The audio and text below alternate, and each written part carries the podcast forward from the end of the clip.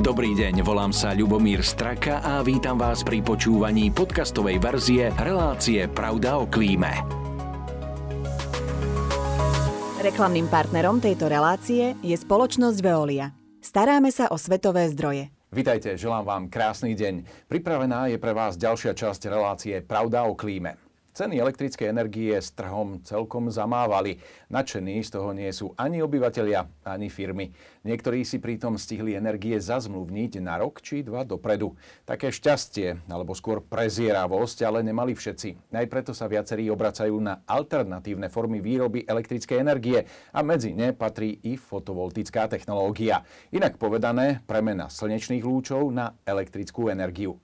Je to však správne riešenie. Dnes si viac povieme o výhodách aj nevýhodách spolu s mojím hostom, ktorým je odborník na fotovoltiku Jan Miškovský. Dobrý deň. Dobrý deň, prajem.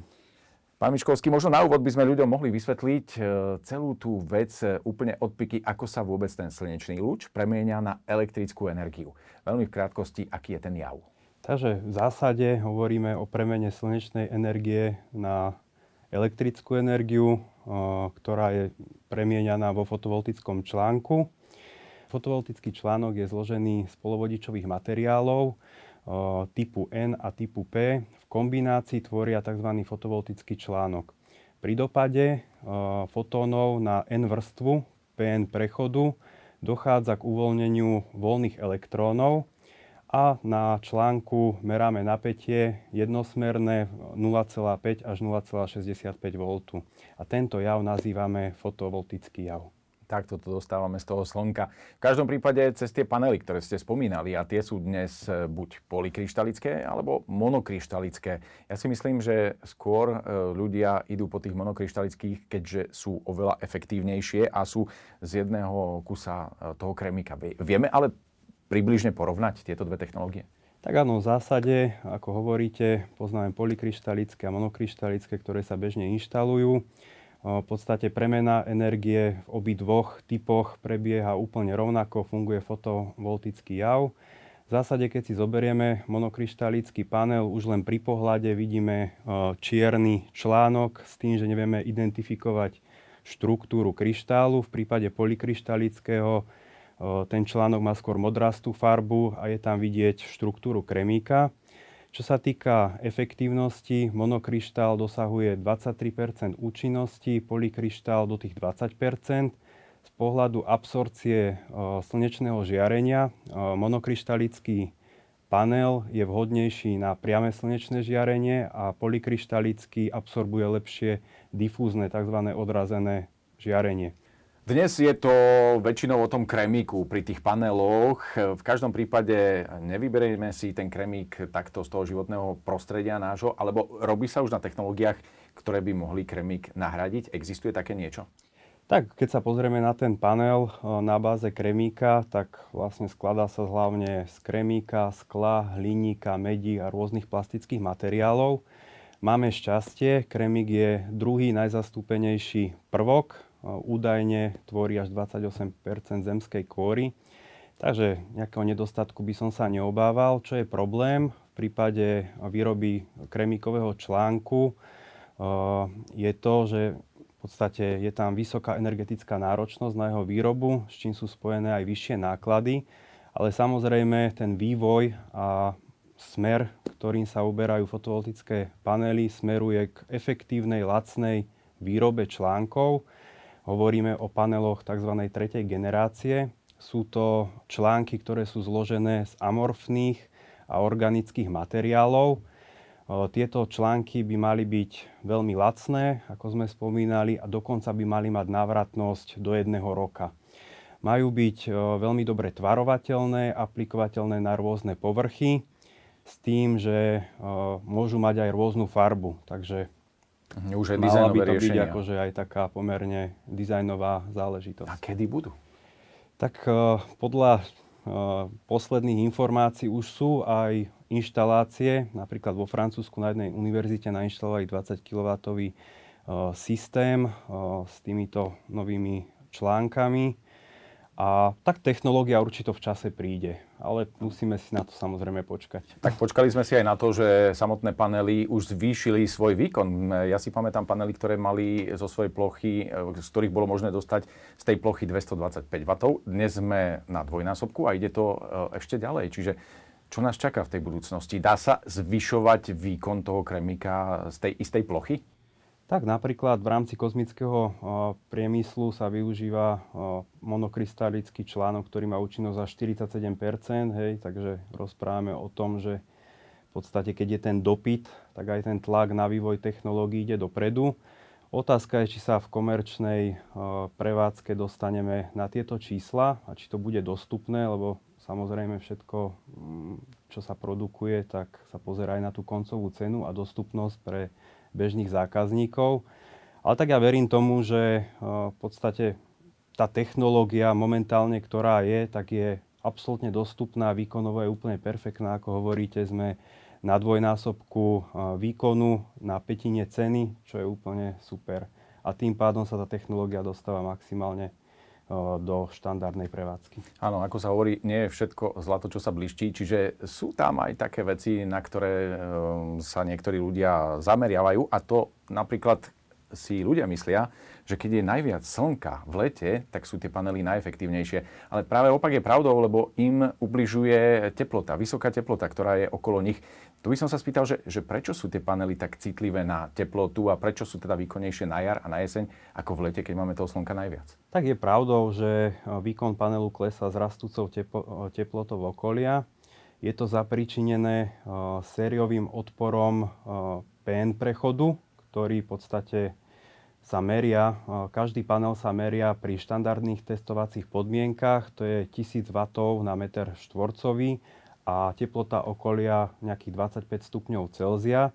A v zásade aj na štítku panelu je vždy uvedený koeficient poklesu výkonu, ktorý je na úrovni minus 0,36 na stupeň Celzia. Ako hovoríte, je ten výkon panelu cez, cez leto nižší, ale nemal by som z toho nejaké vrázky na čele, z toho hľadiska, že v podstate ten extrémne. deň je dlhý počas leta, takže kompenzuje to dĺžka dňa na rozdiel oproti chladným obdobiam. No a hovorí sa aj o tom, že e, majiteľia plochých striech majú trošku navrch oproti e, tým e, sedlovým strechám, keďže na tej zelenej streche je tá zelen skutočne. Tá zelen môže odparovať vodu a zároveň tam vzniká adiabatické chladenie, ktoré v okolí tých panelov znižuje tú samotnú teplotu. Čiže možno, že na tých sedlových strechách by sa dal nainštalovať systém takého toho rosenia vody, tej hmly, ktorý by dokázal ochladiť tú teplotu. Viete čo, myslím si, že ten benefit zelenej strechy je oveľa väčší pre samotnú budovu z pohľadu chladenia a úspory energii ako nejakým spôsobom chladenie panelov. Čo by som si dal tak pozor, alebo sústredil sa na na to, aby vlastne vzduch prúdil pod tým panelom, čím ho vie tak prirodzene ochladzovať. To je také najjednoduchšie a najefektívnejšie riešenie, ktoré môže byť.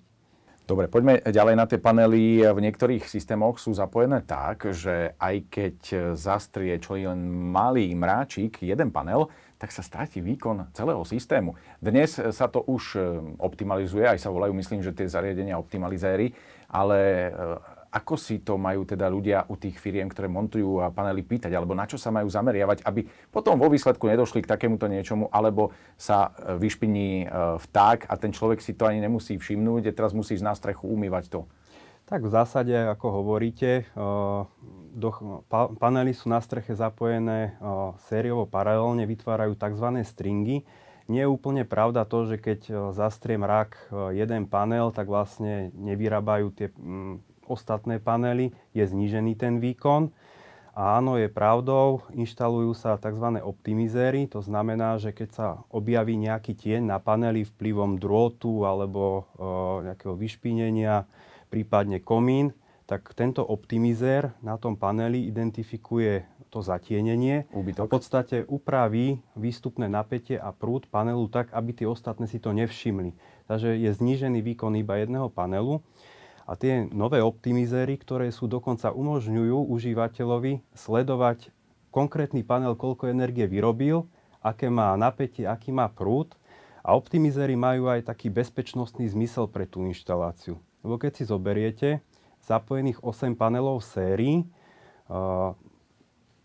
tak napätie na prázdno tvorí nejakých 400 V. Teraz, keď máte inštaláciu na streche a dôjde poškodeniu vodiča napríklad alebo nejakým spôsobom mechanickému narušeniu alebo prerušeniu vodiča, tak vtedy vlastne vznikne na tých svorkách to nebezpečné napätie, takže hrozí riziko požiaru alebo úrazu. A optimizéry v tejto situácii dokážu vyhodnotiť, že došlo k prerušeniu obvodu a znížia napätie na svorkách na 0 V, čo je bezpečné napätie. Takže ľudia by si mali ustrážiť, že bez optimizéru už ani na krok, aby bol v tom eh, systéme, ktorý budú inštalovať. Určite doporučujem. A dá sa aj doinštalovať potom eh, dodatočne.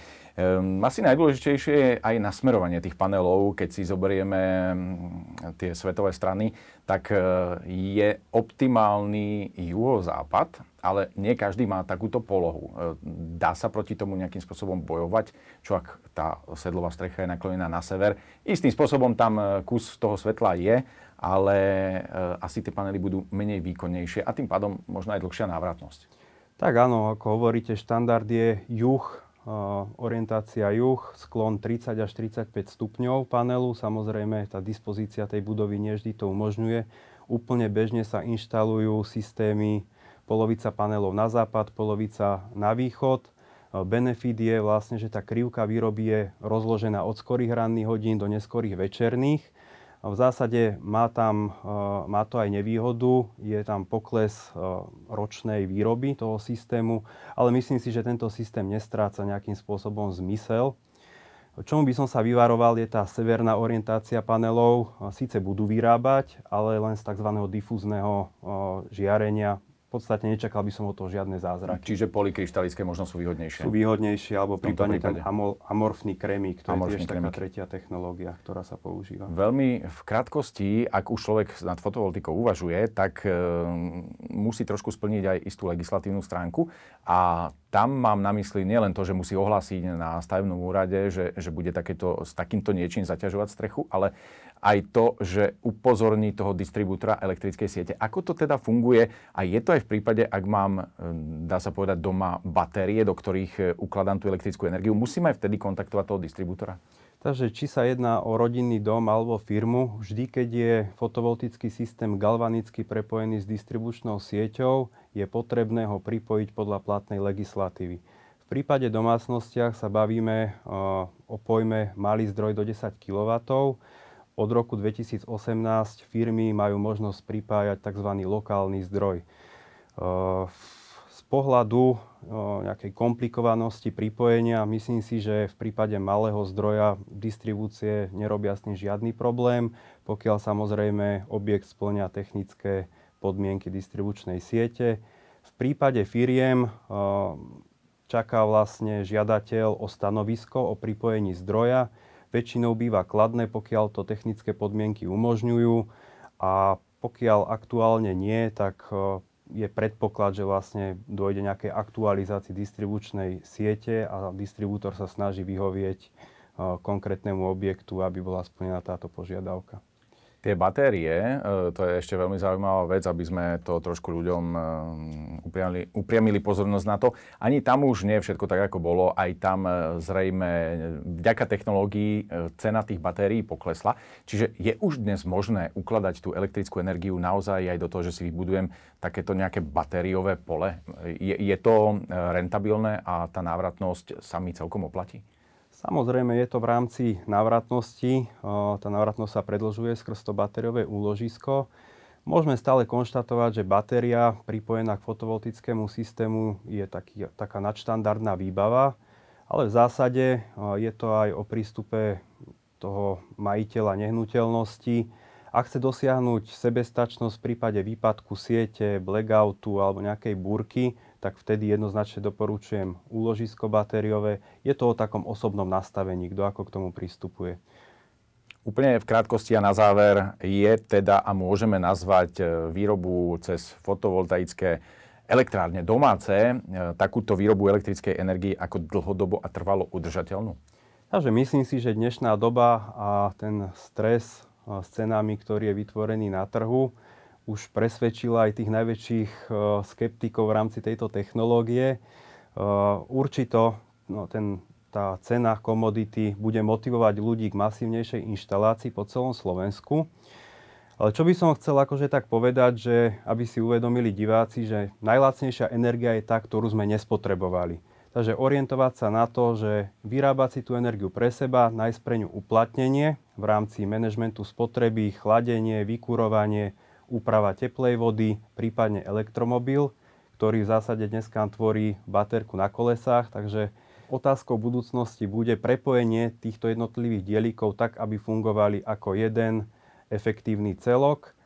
S tým, že dneska môžeme hovoriť o tom, že fotovoltika už má nezastupiteľný podiel na energetickom mixe a tá udržateľnosť je daná len tým, že sa bude popri tom budovať kvalitná infraštruktúra, ktorá nejakým spôsobom bude podporovať výstavu a pripájanie týchto zdrojov. Ja verím, že sa tak stane a ešte predtým eh, Európska únia trošku pozametá tie ceny energií, aby naozaj sa dostali tam, kde boli predtým. Verím, že to tak bude, ale v každom prípade oplatí sa myslieť aj takto na budúcnosť. Pán Miškovský, ja vám ďakujem za to, že ste prijali pozvanie k nám do štúdia a želám ešte všetko dobré. Ďakujem aj vám prajem.